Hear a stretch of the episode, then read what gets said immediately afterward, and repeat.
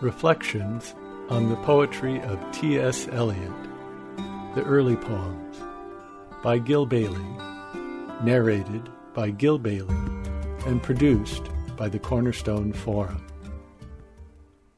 Part 1 Well, I think we can best understand Eliot's Prufrock by trying to locate it in terms of the uh, of the inherited cultural map, uh, which Eliot relies on a great deal. And I would like to use three pieces of um, three sort of literary benchmarks to to try to get a reading on what is ha- what Eliot is doing in in the Love Song of J. Alfred Prufrock. And the first is Hamlet. Hamlet is the great story of the man who could not decide, of the man of indecision. Uh, but what's more important about Hamlet is that Hamlet has uh, has breached the walls of cult- of his cultural containment. Uh, one of the reasons he cannot uh, decide is because the, um, the the cultural reinforcements of the decision making process are no longer no longer available to him the way they were when he was still contained in the culture. Um, he he has broken loose, you might say, from his cultural moorings and finds the ability to make a decision hampered uh, to that extent. And of course, the decision that Hamlet is called upon to make, this is not particularly germane to Prufrock, but I, I want to mention it anyway. The particular decision Hamlet is called upon to make is the decision to avenge the death of his, the wrongful death of his, of his father, the old king. So Shakespeare has picked out the central act of will or decision in terms of the, the historical dynamic you might say that revenge plays a, the same mythological role with respect to the, to the replication of the historical process that romance plays with respect to biological reproduction.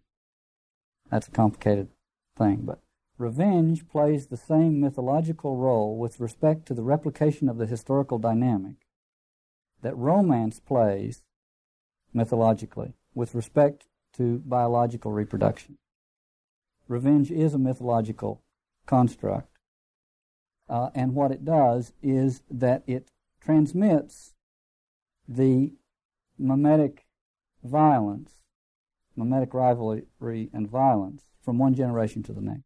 It's the uh, connecting link, the, the genetic link that replicates the historical crisis from one generation to the other.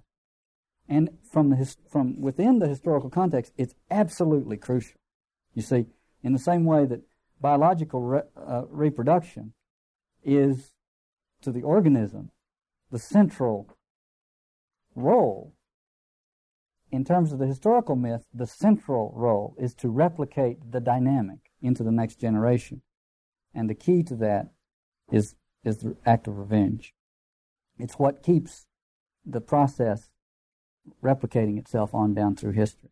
Hamlet is indecisive in the face of the central historical task, and that is to commit a murder that will end the murdering, which of course it never does, because the one who is murdered will then have kinfolks who will then have, they will be obliged to revenge and so on. And Shakespeare lays that out in great detail at the beginning of the play. We're not here really to talk about Hamlet, but the point, but I, I want to draw that out because it's not a peripheral issue that's involved in, in Hamlet's indecisiveness. It's a central historical one. But in any case, we can take a reading of Prufrock from Hamlet because Prufrock is in a place of indecision as well.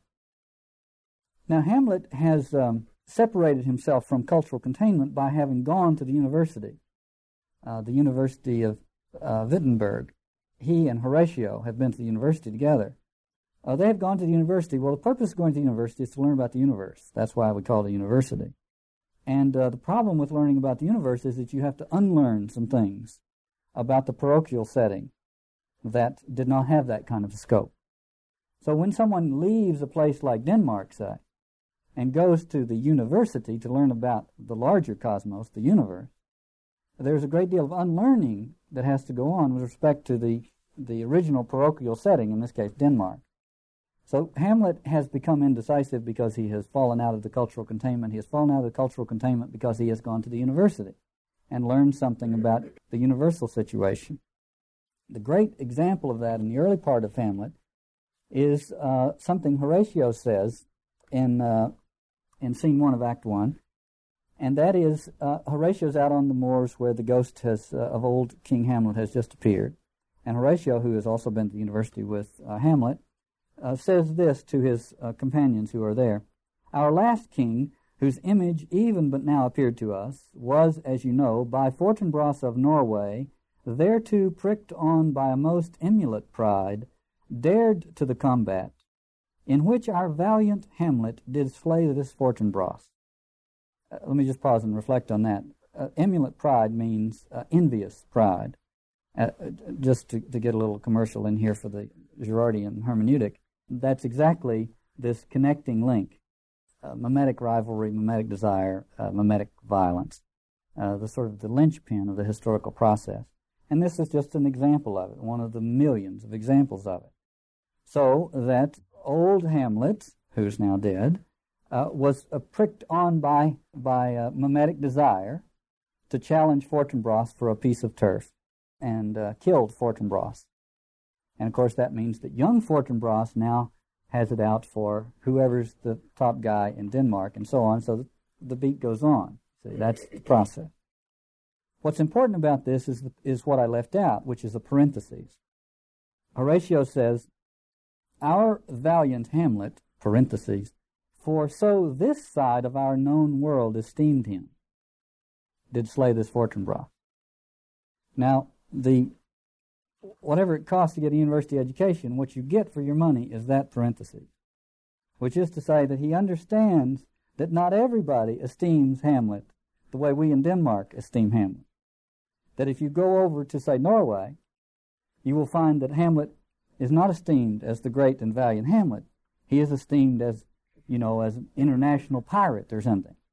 In other words, having gone to the university, he begins to understand that we have we regard uh, differently those people who who share our cultural myth, whereas those outside it uh, see it in in quite another way. Now that's the price of university education. Horatio has managed to survive that education with a vestigial ability to act and will within the parochial setting. He can continue to, to live up to the standards set within the parochial context. Hamlet has been more deeply bitten by this universality, and he finds it increasingly difficult to live up to the parochial cultural demands because he has seen the bigger picture. So Hamlet goes mad.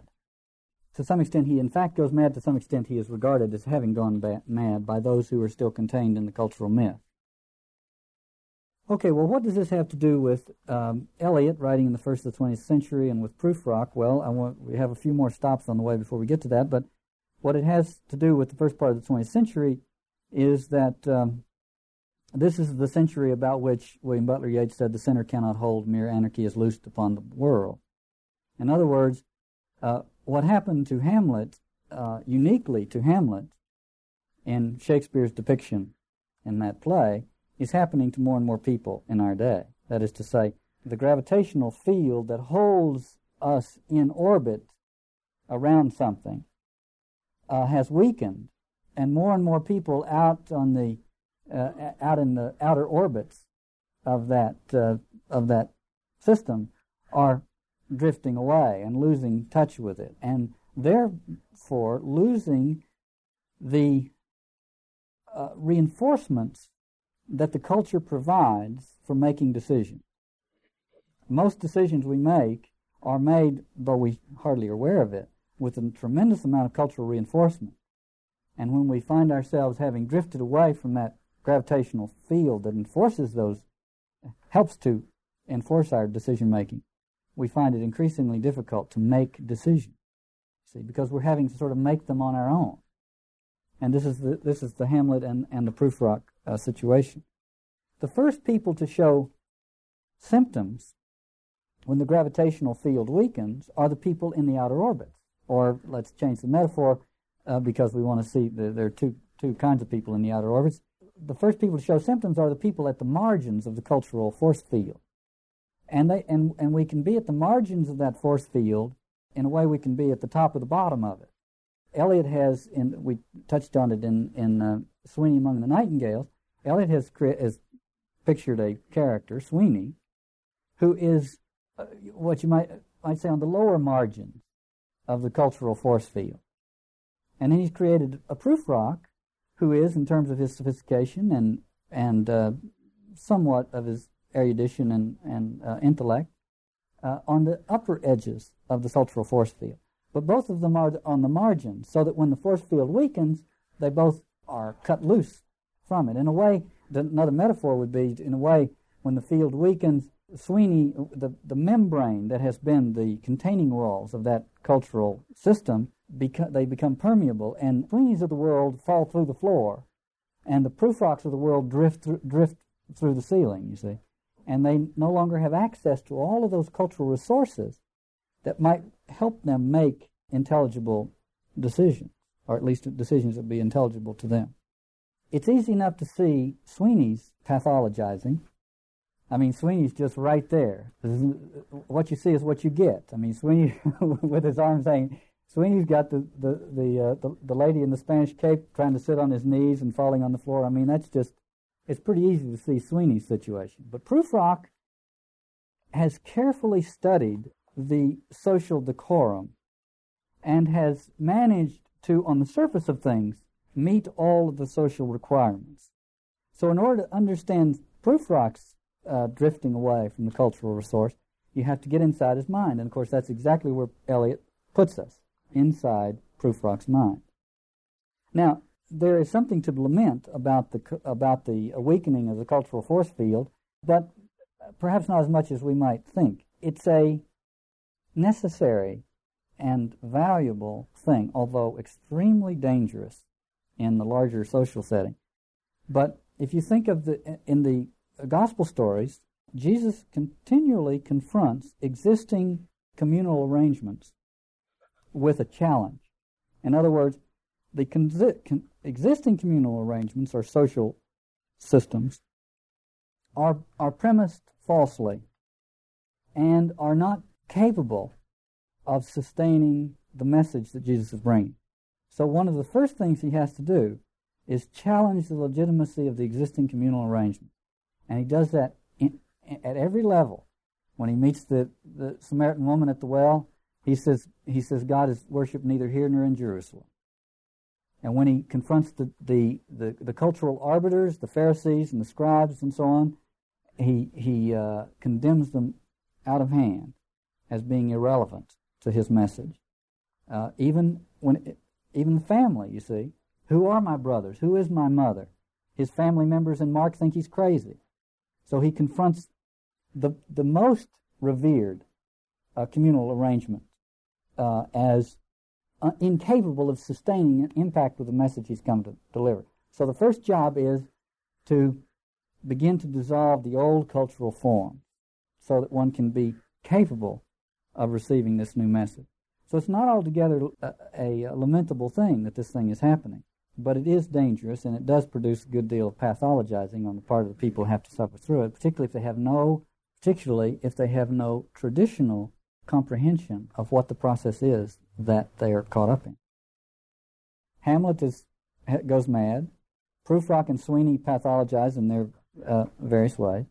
But all of this represents a sort of canary in the mine shaft in a way. I've quoted from this uh, text before. A long um, text in which Rene Girard, this Stanford scholar we've been working with, uh, has an ongoing uh, dialogue or colloquy with a couple of uh, psychiatrists over the implications of his anthropological work. And, and uh, in one passage, he's talking about um, his work, and one of the uh, psychiatrists, a man named Guy Lefort, uh, comments to Girard. And the comment is tongue in cheek, and he's speaking directly to, to Girard. But I like to read it in the context of, of uh, and Sweeney and Hamlet uh, uh, experiencing this uh, a kind of pathology as a result of having lost touch with the cultural system.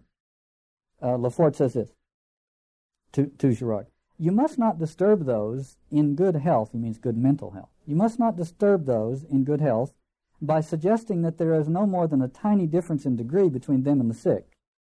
Nothing, perhaps, but a rather more robust sensibility, a less finely tuned intelligence for all that goes on in human relationships, especially in our modern world, which lacks the stabilizing forces of tradition. So the difference is, according to Lefort, not so much between the healthy and the sick. The difference is between those who have begun to show symptoms and those who, for whatever reason, have not. That makes it much more interesting. It makes Prufrock Hamlet, et al. Uh, much more relevant to our condition. They're the canary in the mine shaft. Okay, the second uh, literary uh, document I want to use to get at Prufrock is, uh, and, and more important one really, is uh, Dante's Inferno. The epigraph to the poem is from Dante's Inferno, uh, but I think that the place to look for resonance, the best place to look for resonance, is in the first scene of Dante's Inferno, which is in the dark wood. Now, Prufrock is the first poem in the first volume of Eliot's uh, canon, the, his, the corpus of his poetry.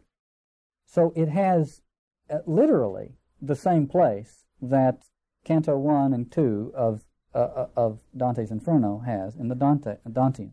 Not quite. Uh, preceding that in the Dantean one is uh, La Vita Nuova and some other things, and we'll talk about those as well. But anyway, let's start with the Dark Wood. Dante finds himself lost in the dark wood, having gone astray from the the the, the right road, the, the way, the straight road, and not being able to find his way back. In actual literal fact, Dante had been banished from Florence. Uh, so Dante, so there is uh, there's now a parallel going on here. Uh, Dante was using, to some extent, as a parallel for his work, Aeneas in Virgil's Aeneid. So let me just try to parallel them. In Virgil's Aeneid, Aeneas has watched his city, Troy, burn, and has been expelled from it in that most graphic and literal sense. In Dante, Dante has been banished from Florence with a price on his head. If you ever come back here, you'll be executed. So he too has been banished from his from his cultural uh, center place. You see, Hamlet is banished from Denmark, but notice it's not quite the same thing. He's lit- he's he's physically in Denmark, but emotionally and culturally, he has lost that connection with Denmark. And Prufrock is literally walking around the streets of most likely London, but in fact any faceless city, and uh, has been cut off from the cultural resource. So in every case, you get a uh, you get a picture of someone cut off, and there's even a progression I think going on here, which is that uh, for Aeneas it's very literal. The city burns, and there it's gone. You don't have it anymore and then there and and then for uh, for Dante it's a banishment. It's not quite as literal, and for for Hamlet he's still walking around Denmark. You see, but he's lost touch with it. And Prufrock, it's all in his mind. It's all in his mind now. He walks through the cities, uh, estranged from his cultural surroundings. So that becomes ever more subtle. This this, and as the gravitational field weakens, the the estrangement from it becomes ever more subtle and also ever more uh, widespread because it's not just one person being expelled, but people who are participating in it losing touch with it. Dante in the dark wood does what we all do. That is to say, he's lost in dark wood and he sees a little hill and the sun coming up behind a little hill. So he does what we all do. If you're in a down place, a dark place, and you see the sun coming up over a little hill, you run for the sun coming up over a little hill. That's what we all do. We try to get out of it by going up towards the light, to get up and out. And Dante tries to do that, and he's chased back down by the by the three beasts, and we'll we'll talk about that a little bit later. Um, the point is that you can't get out of you can't get out of that place.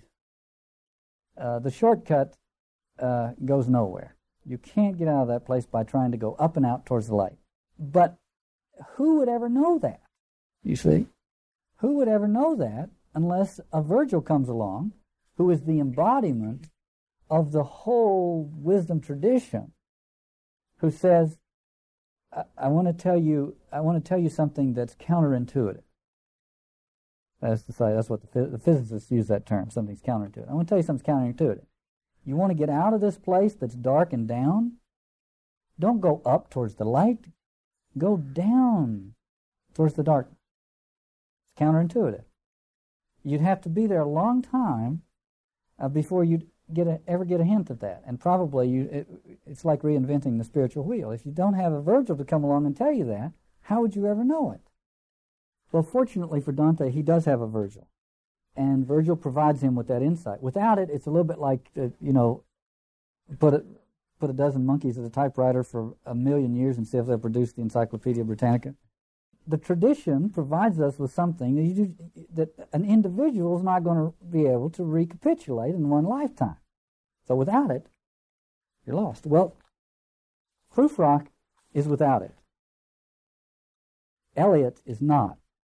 The third literary thing I want to mention again is Dante, and that's La Vita Nuova. Dante's early uh, work that had to do with his falling in love with Beatrice, and so on and so forth. Prufrock is a love poem. The title of the poem is a love, the love song of J. Alfred Prufrock. And it's very important to remember that this is a love song, though you would hardly guess it. And I think the connection between Dante and uh, Rock at this point is that there is awakened in the dark wood, as there was by Vir- Virgil said, uh, well, we'll speak of this in, a little bit later, but Virgil said, um, Dante said, oh, I couldn't possibly do that, you see. And Virgil said, well, uh, Beatrice sent me. And he said, well, then I'm ready. So that the thing that brings us, begins to move the process out of that initial experience of the dark wood is an experience in which our erotic and our religious longing is commingled. We're talking about the Western psyche now. I don't know how much this applies to to uh, to another cultural uh, cr- creatures of another, another cultural uh, enterprise, but but we begin to move out of that dark wood when we discover, we reconnect, we have a a uh, an anamnesis, a remembering of an original experience, and something begins to move in which erotic and religious longing is commingled. And that was the pattern that was central to Dante's experience. And Eliot, even at the time he's writing Prufrock, had been a serious study of everything that had to do with Dante. So the love song of J. Alfred Prufrock is a story about Prufrock coming to that moment, uh, same moment that Dante came to. The, the place in the dark wood where the process begins to move when he discovers some kind of experience that comes out of his memory, memory and de- mixture of memory and desire. We'll get into that in the wasteland. When we feel an erotic and a religious longing that are commingled, commingled so that we can't even distinguish the two. They're all part of one experience. The title of this poem is The Love Song of J. Alfred Prufrock. Well, What's proof rock? See?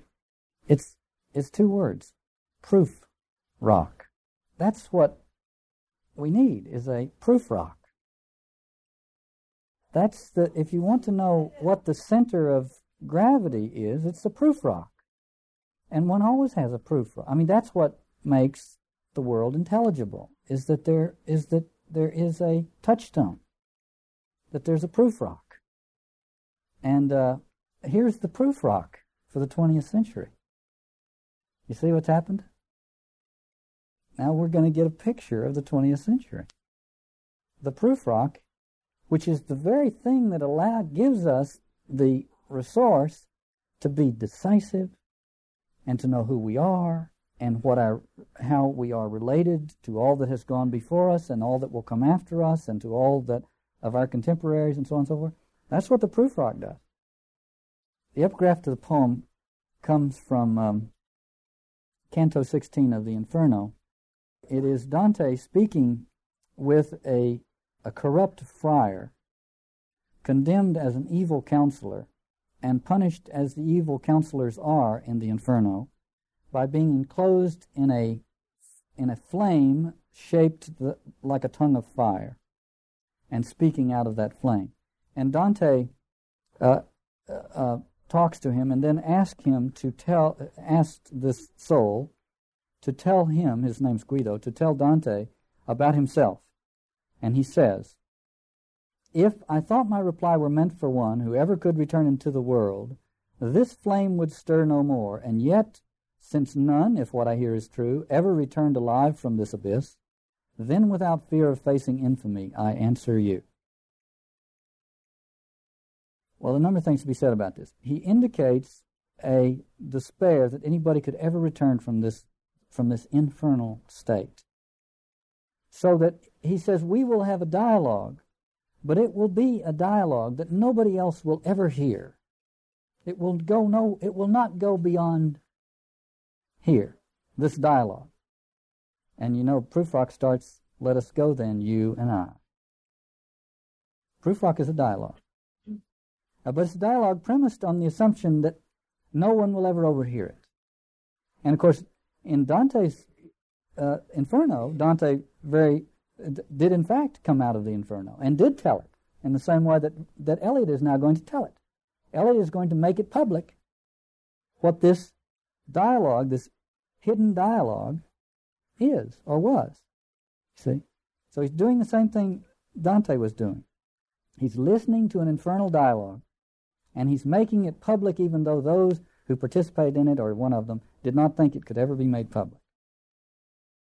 And the dialogue that Eliot's going to make public is an inner dialogue going on in, inside the head of J. Alfred Prufrock, the very place which we think will never be made public. The inner dialogue, surely any infernal inner dialogue that takes place in my head will never be made public. And proof, and it is not something taking place in the head of this, that, or the other person that Eliot is trying to to, to bring out. It's the inner dialogue taking place in the head or in the Western psyche. That's what Eliot is trying to bring out. And since it's an inner dialogue taking place mostly inside our heads, we, like Guido, assume that nobody will ever know about it. And Eliot, who understands his role in many respects as being prophetic, has taken on the task of making that dialogue public. Now, that's a very bold step. Also, the, the man who's punished in the Dante story is an evil counselor. That is to say, notice the punishment. In Dante, the genius of Dante, of course, is the punishment and the sin are the same thing. The punishment is simply the sin having run its course. Uh, the sin was evil counseling. That is to say, using the Holy Spirit, which is the counselor, the paraclete, the Johannine paraclete is the counselor, using that spirit to inspire falsely. And the punishment is to be contained in the other image of the Holy Spirit, the tongue of fire, to be contained in it and tortured by it. So what this is about is the, the improper use of the Holy Spirit. Now this speaks, you see, to the poet. The poet does not want to improperly use the Holy Spirit, lest he go the way of Guido. See? So in a way, this little epigraph cuts both ways. Okay, poem starts. Let us go then, you and I. Let's just pause there. Notice it says, let us go then, you and I. This is like opening a letter and finding and, and looking up to the top of the first page and it says page two. Let us go then, you and I. The, the word then implies that this, uh, this inner dialogue has been going on for some time. It implies a kind of exasperation. It's almost, well, well then, let's just go. Uh, we come into the poem or come into the, to, the, to the inner dialogue at a place where it's already exasperated by having gone back and forth and back and forth. Let us go then, you and I. And the you and I, in Dante, the you and I is Dante and Virgil. Prufrock has no access to Virgil. And so his is an inner dialogue. It's a dialogue inside his mind between a part of him that would wants to do something and a part of him that is reticent. So let us go then, you and I. Now Dante and Virgil, when Virgil finally said, okay, Remember Beatrice? And Dante perked up. Okay, now I'm ready. Okay, you ready to go? First stop for Dante and Virgil is the realm of the uncommitted. Those who could not come to a decision. So right away, let us go then, you and I. And then we're going to go out, as Dante and Virgil did, that same realm, this time visiting it not, not in the 13th, but in the 20th century. Let us go then, you and I, when the evening is spread out against the sky like a patient etherized upon a table. Ether representing space in the in the ancient understanding, but representing specifically for the 20th century an induced unconsciousness designed to avoid pain. There's one word for you. One word says that. Like a patient etherized upon a table. Induced unconsciousness designed to avoid pain. Let us go through half deserted streets, the muttering retreats of restless nights in one night cheap hotels and sawdust restaurants with oyster shells. Restless nights in one night cheap hotels. These are one night cheap hotels, but it's plural, restless nights in one night cheap hotel. One night in a one night cheap hotel we can mark that up to indiscretion. but restless nights in one night cheap hotels, that's another problem. And we're not just talking about, you know, going to the to the uh, shady side of town or something. We're talking about a way of being. Restless nights in one night cheap hotels is a reference, I think, to the repeated failure of the short-lived idols, whatever they are. I think I keep thinking that if only this would satisfy. See, and here's a culture that's that's living on uh, one chimera after another, one little fantasy after another, one little one night stand after another. Restless nights, in one night cheap hotels. That's, that's a cultural commentary. The use of, of the term etherized in conjunction with the term restless is, comes, to, comes to an interesting point too, because that's, that indicates that there is an induced, uh, uh, an induced uh, narcosis, but it is not rest. It, uh, so it's a combination of being uh, sedated and being agitated. So, half deserted street. Streets that follow like a tedious argument of insidious intent to lead you to an overwhelming question, dot, dot, dot. The overwhelming question, and then it trails off. Oh, do not ask, what is it? Let us go and make our visit. Now, that is a hint about Eliot's poetic strategy. He is not going to say it, he is going to show it. And we're now going to make a visit, which will be both a visit to a place and a visit to a state of consciousness. And uh, this inner dialogue is now going to move in that direction. And then we get the great lines, two of the greatest lines in all of modern English poetry. In the room the women come and go talking of Michelangelo. And it is a supreme comment this is a well intentioned group of people who know somehow that there is something of value in the tradition, but they simply cannot come into contact with it. And so they mill around and circumambulate it and talk about it and hang around it. Somehow knowing that it's there but not being able to connect. With it seems to me that's the that's the, the significance of these lines.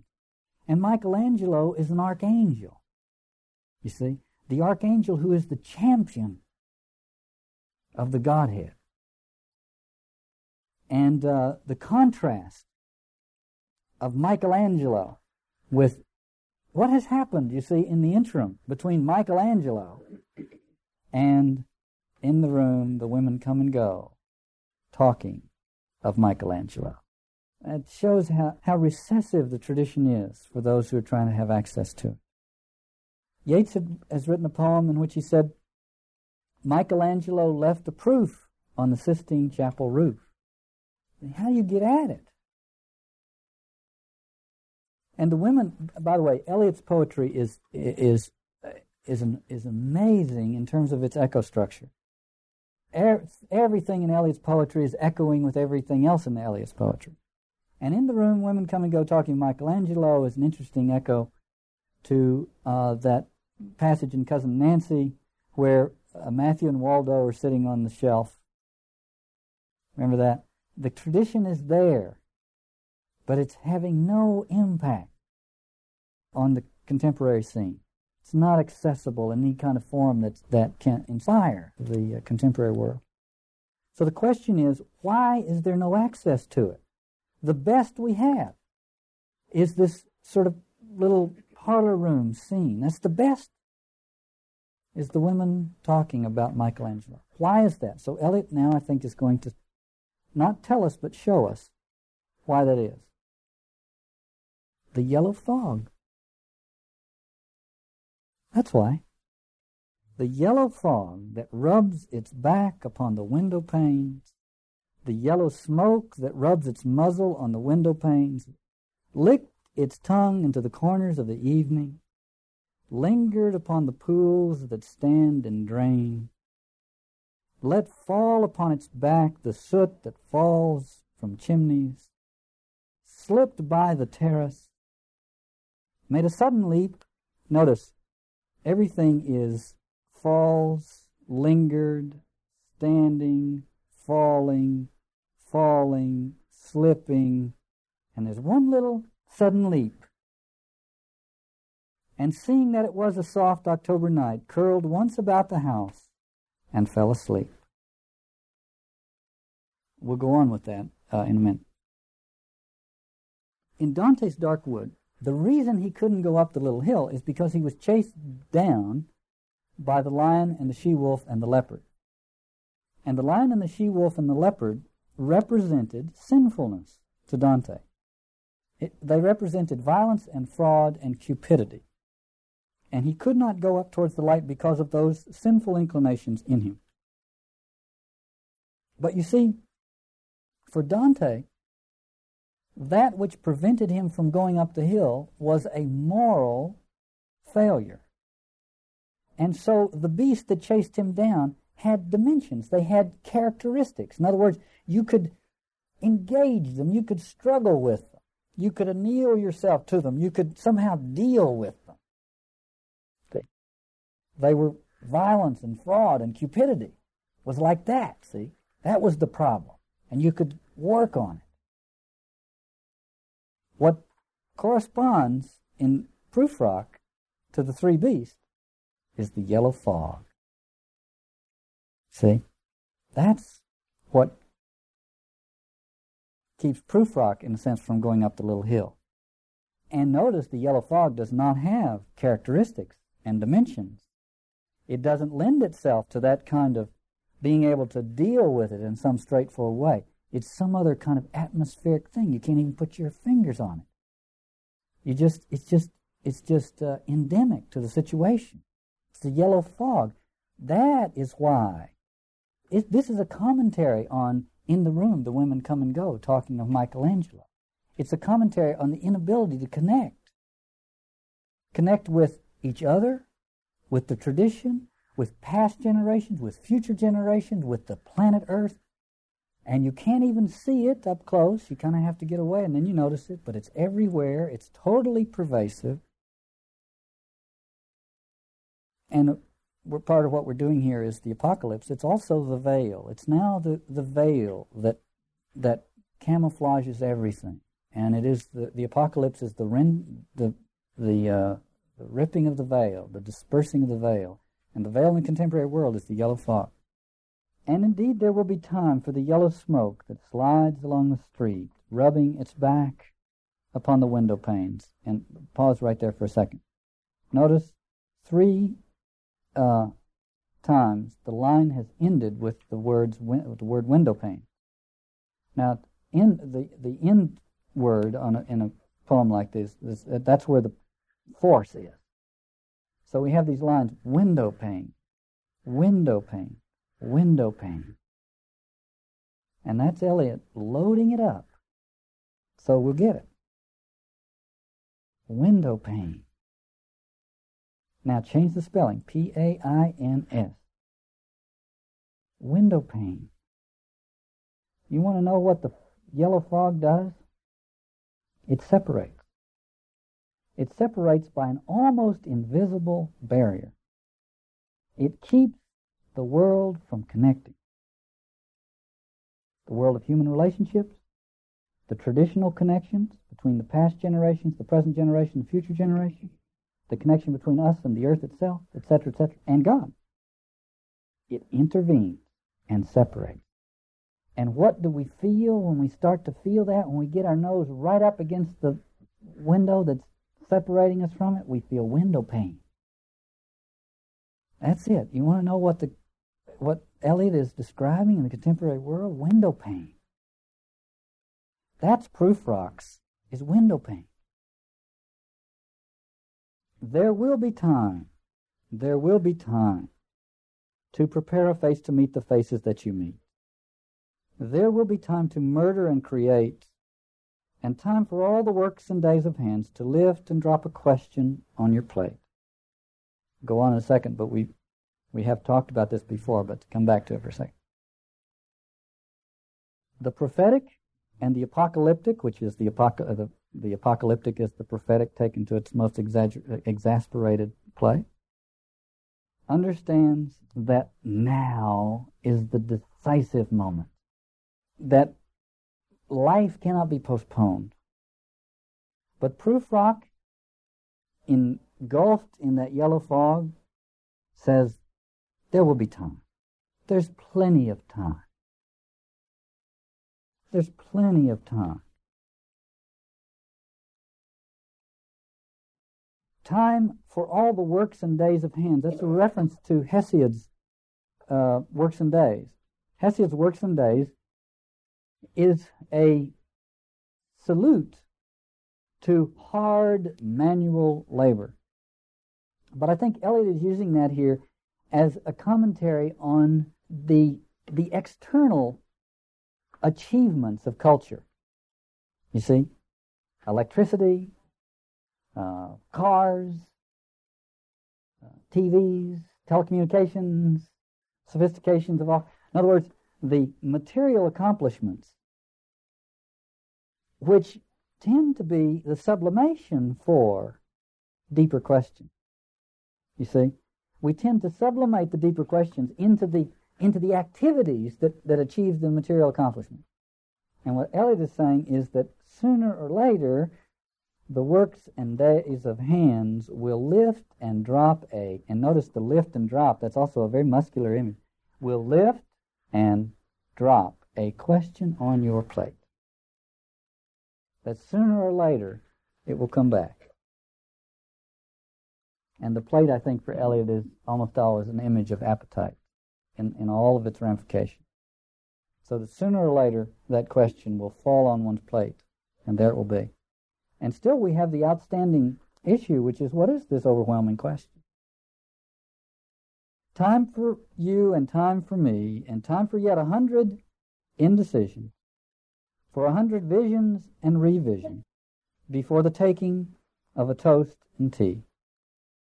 There you have indecisions, visions, and revisions. Notice how visions is understood here. They're a dime a dozen. You see, they're a dime a dozen. Visions rhymes with decision. Revisions rhymes with decisions. Indecisions rhymes with decisions. But none of them equals decision. It's decision. It's called for. And that's the tough part. Before the taking of a toast and tea, now what we human beings have in the traditional uh, panoply of things to aid us when it's time to make a decision, a fundamental decision that we want to make. We want to make the decision not just in the mind or in part of our being, but we want to make it at all the chakras, so to speak. We want to register it at all the registers of our being.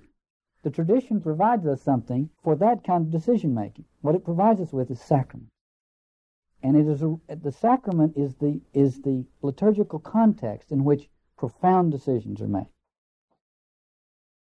And what does Prufrock have? Tea time. The only sacrament he has. It's the only deadline he has. You see, it says for a hundred visions and revisions before the taking of a toast and tea. In other words, four o'clock comes or when whatever. Then the deadline. We've got to stop then. Whatever this ruminating we're, we're doing has to stop then because then we're going to have toast and tea. That's the only sacrament available. But if you want to find out whether it has any sacramental uh, power, all you have to do is read the next line. In the room, the women come and go, talking of Michelangelo. That brackets this passage here, which tells us about the fog, about the indecisiveness, about the languor, the sense of, oh, there's plenty of time yet, and no sacramental resource, and still no connection with that traditional wisdom. So the theme continues with uh, plenty of time, but the extension of time uh, contributing to the indecision and indeed, there will be time to wonder do I dare and do I dare? Time to turn back and descend the stair with a bald spot in the middle of my hair. And then a bracket. In brackets, they will say, How his hair is growing thin. Close brackets. You can't see the bald spot in the middle of your own hair. Uh, it only can be seen through the eyes of others. Sebastian Moore says, Sin is seeing my life through other people's eyes. He turns back to turn back, you see, and descend the stair. Again, resignation, retreat, with a bald spot in the middle of my hair. My morning coat, my collar mounting firmly to the chin, my necktie rich and modest, but asserted by a simple pin. Now, notice the care he takes with uh, meeting, in terms of the externals, the social requirements. A Great deal of attention has gone into just the right combination. Notice necktie rich and modest. So you have it kind of both of those things. Asserted, asserted, important verb here, asserted by a simple pen. So it's an assertion, you see, but it's careful to make the assertion uh, modest. It's a simple pen. So it's a studied adherence to the social code. And then the brackets again. They will say, but how his arms and legs are thin. In other words, after all the clothes have been applied, uh, it doesn't camouflage the actual facts, which is emaciation. But how his arms and legs are thin. Do I dare disturb the universe? In a minute there is time for decisions and revisions, which a minute will reverse. And then this three part section, which is the world weariness. I have known them all already, known them all. I have known, notice, I have known. It's not I know, uh, but I have known. It's a very weak verb form, you see. I have known them all already, known them all. Have known the evenings, mornings, afternoons. I have measured out my life with coffee spoon. There's this sort of undifferentiated experience of the of times passing. It's all the same. Morning, evenings, mornings, afternoons. I have measured out my life with coffee spoons. I have known the voices dying with a dying fall beneath the music from a farther room. Again, you have that sense of being separated, hearing it only at some distance, and the music itself is, is falling away. And so all of it is part of this experience of the yellow fog. All of it is dispersing, losing its connection. So, how should I presume? In other words, how can I, in, in, under those circumstances, come to a decisive place? And I have known the eyes already. Now we're into the social scene, you see, the social world. I have known the eyes already, known them all. Eyes that fix you in a formulated phrase. That is to say, the phrase says, Oh, I know him. He's, or she's, you see, whatever the, whatever the, fill in the blank. And when I am formulated, and notice we spend the first half of our lives trying to get formulated. That's we we we work at this, hoping to carve out some little social niche that conforms to the to the categories that, that society finds acceptable. And so we we to to not have one of those niches is a terrible thing. It's it's it's better psychologically. Uh, it it seems better psychologically uh, to have a niche that might have a negative spin on it than not to have one at all, you see. So we, we do whatever we have to do to earn ourselves a formulation. But having done that, we find out that we are formulated. The eyes that fix you in a formulated phrase. Oh, I know her. I know him. Uh, he's a dot or she's a dot, dot, dot. Formulated. When I'm formulated, sprawling on a, guess what, pen, when I am pinned and wriggling on the wall, remember what he asserted himself with? Asserted by a simple pin, and that very same thing which was the source of his self assertion becomes the key to the formulation of the social order. In other words, he asserted himself under those pretexts, and therefore the social order uh, adopts that as the formulation for who he is. You see how that closes back in on him? And now he is pinned under that same pin that he used to assert himself. And he is pinned and wriggling on the wall, and the image, of course, is the collection of insects in the case.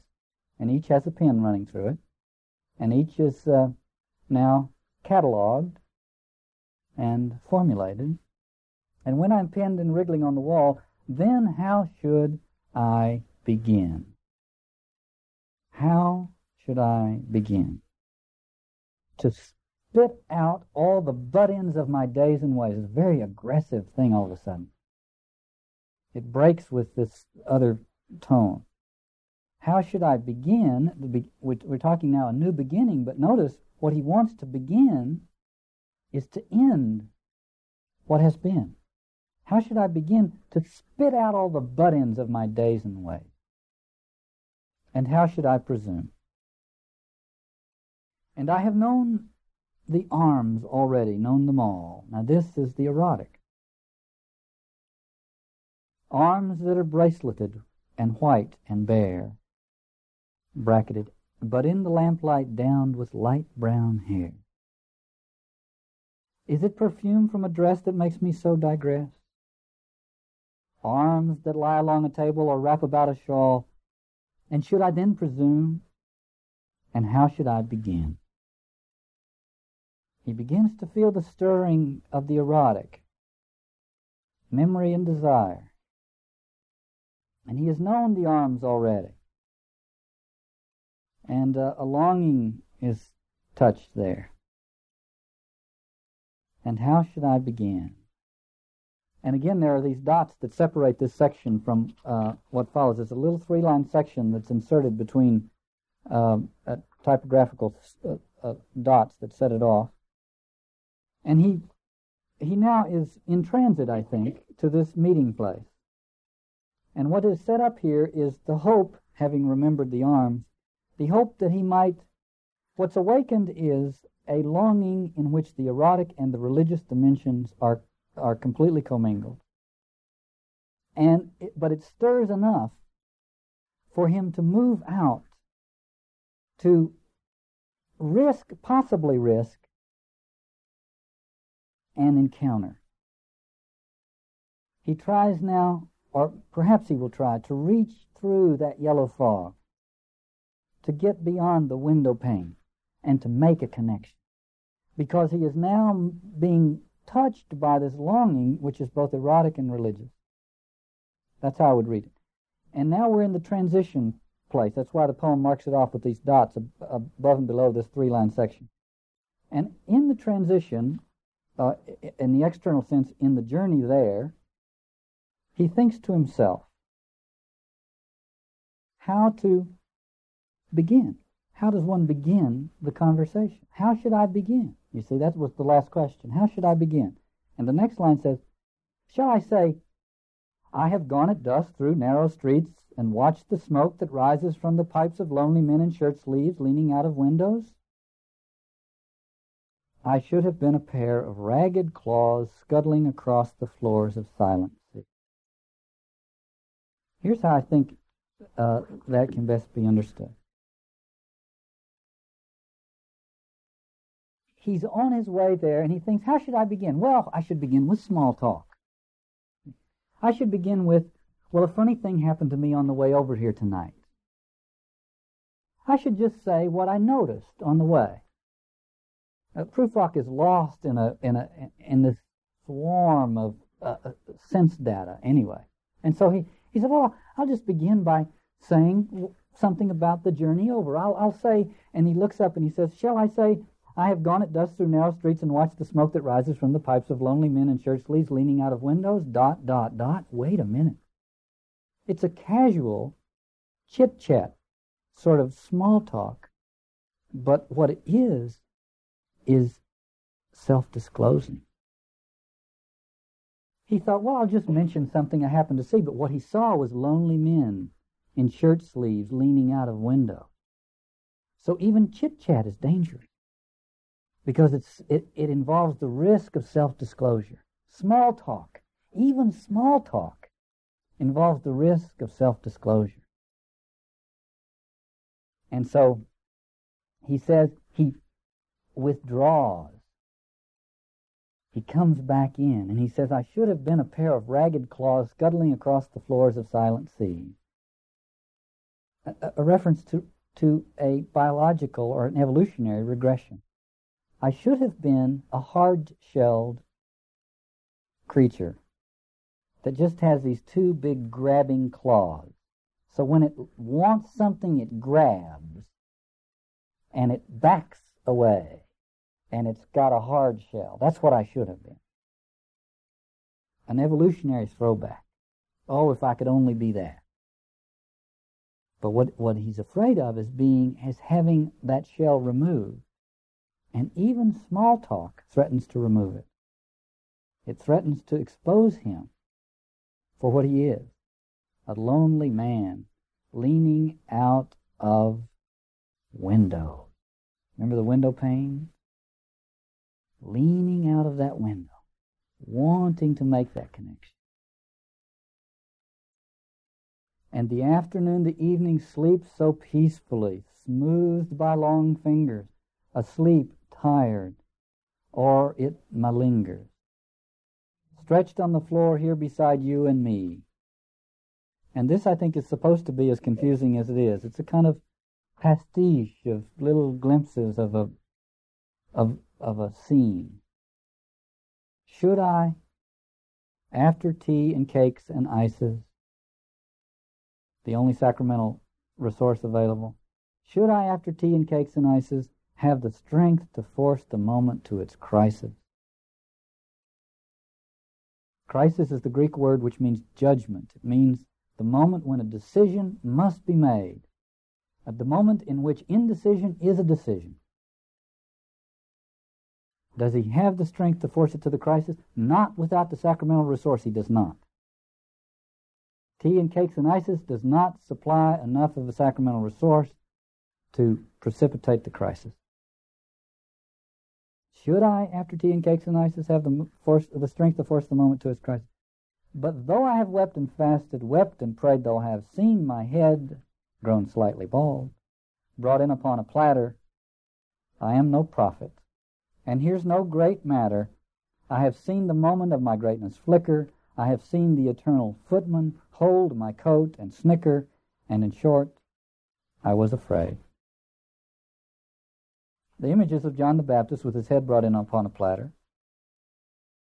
for having announced the faithlessness of Herod and Herodias,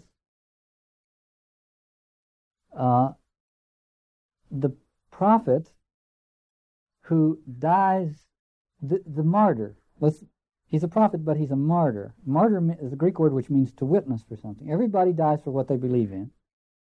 And Prufrock is a martyr to the social order. The social order giveth and the social order taketh away. And Prufrock is a martyr to that. It is the fear of the of being sanctioned or censured by the social order that keeps him from making the connection. And in short, I was afraid.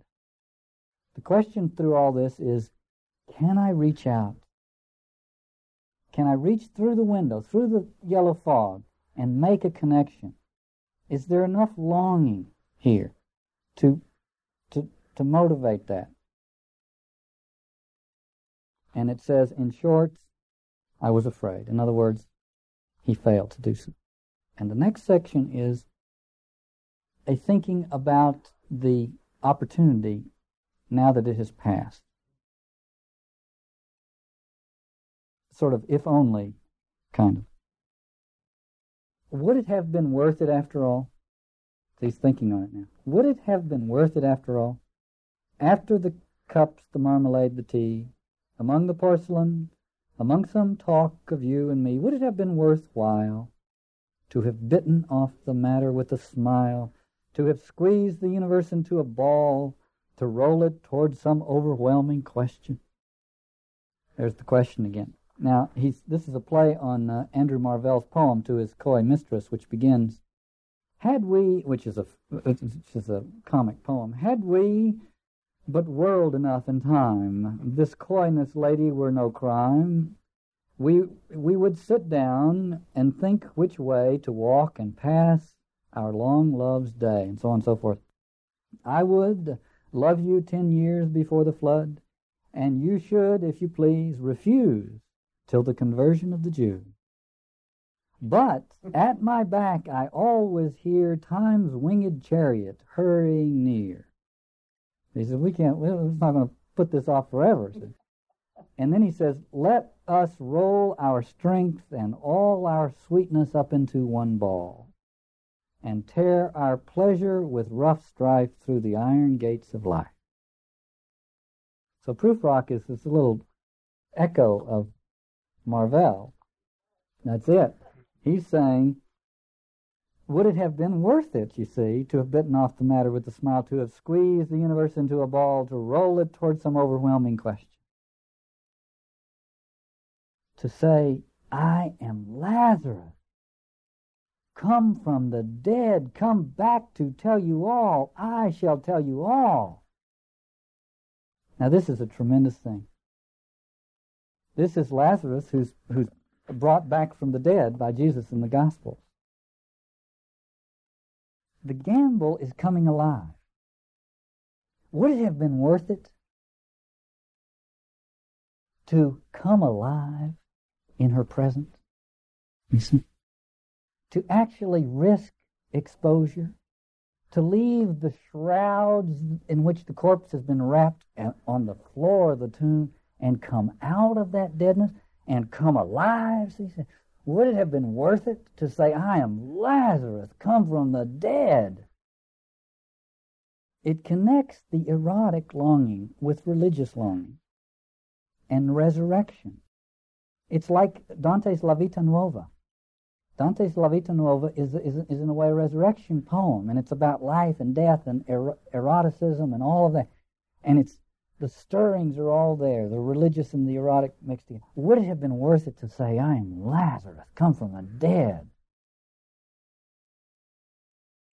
If one, settling a pillow by her head, should say, that, that, that that's not what I meant at all. That's not it at all. You see the fear there? It's the fear of exposure. How many of us have had that opportunity to, to, to be Lazarus? Declaring ourselves as Lazarus and being misunderstood. Oh, who will risk it? An act of faith and an act of commitment and love are in, they're, they're actually two, two versions of the same thing. It's the risk of declaring oneself And he says, Would it have been worth it, even if I, if, would it have been worth it if I declared myself? And she had said, That's not what I meant. Oh, boy. See? And notice it says, if settling her pillow on her head. I don't think, you see, that Prufrock is afraid in any way of a of a sexual uh, encounter. What he's afraid he's not being, he's not afraid of being rebuffed in terms of a sexual encounter because he says settling her pillow on the head. I think what he's afraid of is that the sexual encounter will have will uh, be exclusively that and will not in, involve this larger uh, resurrection, this, this larger, more religiously significant. So that if he declared himself, you see, this is sort of after the fact. She's settling the pillow by her head and saying, That's not what I meant at all. That's the fear. A fear that, that stems from how surcharged with religious feeling his eroticism is. That it would that it would be reduced to, you know, genital eroticism, and that she would misunderstand that other. Would it have been worth it? Then he goes on. Would it have been worth it after all? Would it have been worthwhile after the sunsets and the dooryards and the sprinkled streets after the novels, after the teacups, after the skirts that trail along the floor, and this, and so much more, and then it trails off. It is impossible to say just what I mean. But as if a magic lantern threw the nerves and patterns on a screen. And that, I think, is a key to his poetic strategy. Again, he's just going to give us little impressions. This is a this is a stream of consciousness. Eliot was very much affected by by uh, Joyce's Ulysses. This is, he's just going to give us impressions. Would it have been worth it? And I can't say what I mean, but would it have been worthwhile if one settling a pillow or throwing off a shawl and turning toward the window should say, That is not it at all. That is not what I meant at all. Can you feel the prison closing in on him? The longing with that kind of force and power to it, being shut up inside his life because he can't risk that kind of misunderstanding. No, I am not Prince Hamlet nor was meant to be. Am an attendant lord, one that will do to swell a progress, start a scene or two. Advise the prince, no doubt an easy tool, deferential, glad to be of use, politic, cautious, and meticulous, full of high sentence, but a bit obtuse. At times, indeed, almost ridiculous. Almost at times, the fool. Capital F, fool. First Corinthians, Paul talks about being a fool for Christ. Almost at times, the fool the fool would be one who would say, I am Lazarus, come from the dead. That's the fool. And he was almost the fool, but not quite. So what he is instead is not Prince Hamlet. Notice he says, I am not Prince Hamlet. I am a counselor. The poem starts with the epigraph about the evil counselor who's in hell. Politic, cautious, meticulous, glad to be of use. You see? There you have it. The recipe for ending up where Guido is. But I think it's more important that he says, I am not Prince Hamlet. Let's connect it with a couple of things. Canto 2 of the Inferno. Dante says to Virgil, but I, Virgil says, we've got to go, you, we have to go into the afterworld. He says, but I, how should I dare?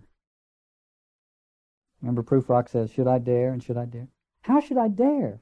By whose permission? I am not Aeneas. I am not Paul. In other words, not the fool for Christ. Who could believe me worthy of the vision? How then may I presume to this high quest? Remember, Prufrock keeps, keeps saying, How should I presume? How can I presume to this high quest and not fear my own brashness? You are wise and will grasp what my poor words can but suggest. This is the John Ciardi translation. And then Dante comments on his own uh, condition. He says, As one who unwills what he wills, will stay strong purposes with feeble second thoughts until he spells all his first zeal away. So I hung back and balked on that dim coast till thinking had worn out my enterprise, so stout at starting and so early lost. Dante says, How should I presume? And how should I begin? And he says, I am not Aeneas. I am not Paul. Aeneas and Paul are decisive people, you see. Fools if they have to be. I am Lazarus if they have to be. I'm not those. Prufrock says, I'm not Hamlet. And now the, the, the, the question has been, what is the question? Roll it towards some overwhelming question. You have to remember what was Hamlet's key question in his most famous soliloquy. And this line says, No, I am not Prince Hamlet, nor was meant to be.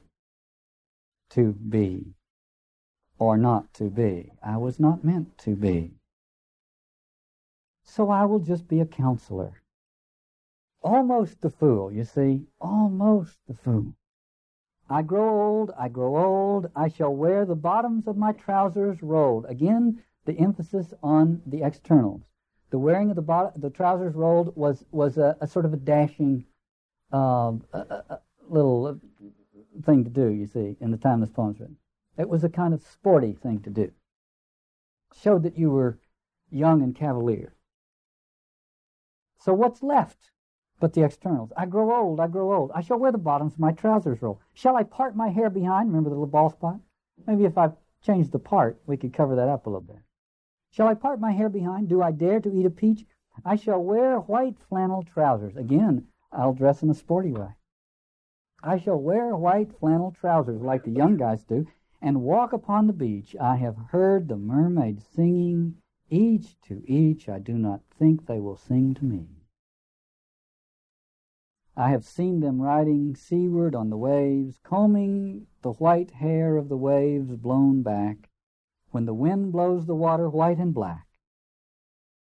We have lingered in the chambers of the sea, by sea girls wreathed with seaweed red and brown, till human voices wake us and we drown. He's, this has been an inner fantasy since he has walked away from it thinking, what if, and what if, and what if. And on the beach now, in a sense, on the beach with this inner fantasy, the, the two voices inside him carry on until a human voice, which is the only the, the place where the contact can be made and where the contact was not made. And here comes a voice from the human world, and it wakes him from that inner dialogue, that inner fantasy and he drowns in the in the human world. Overwhelms him. He says, "I do not think they will sing to me. I think it it, it becomes um, vicarious. It becomes vicarious. I do not think they will sing to me. Uh, to me, the the the heart of this thing is that being able to risk saying, "I am Lazarus, come back from the dead." the fear there again is is that is that somehow the, the, the larger religious dimension of that longing will be unreciprocated. Simone Weil said, uh, the uh, the longing for the beloved is the longing for the incarnation, whether we know it or not. And and seems to me there's there's something of that in Prufrock. And and he's right on the verge of and he's feeling it. But he's afraid that this larger religious aspect of his of his longing will be misunderstood. That there's no context for that, and it's out of fear that that will be misunderstood that he holds back. That I love that line about uh, at times indeed almost ridiculous, almost at times the fool, capital F, almost. Oh, God, that's what the world needs is fools who can who can make that declaration when it when it is a truthful declaration, who can say, Sorry to say, I made that little assertion. Sorry to say, you believed it. Therefore, I'm sitting here pinned and wiggling on the wall, but I want to tell you the truth. I'm laughing.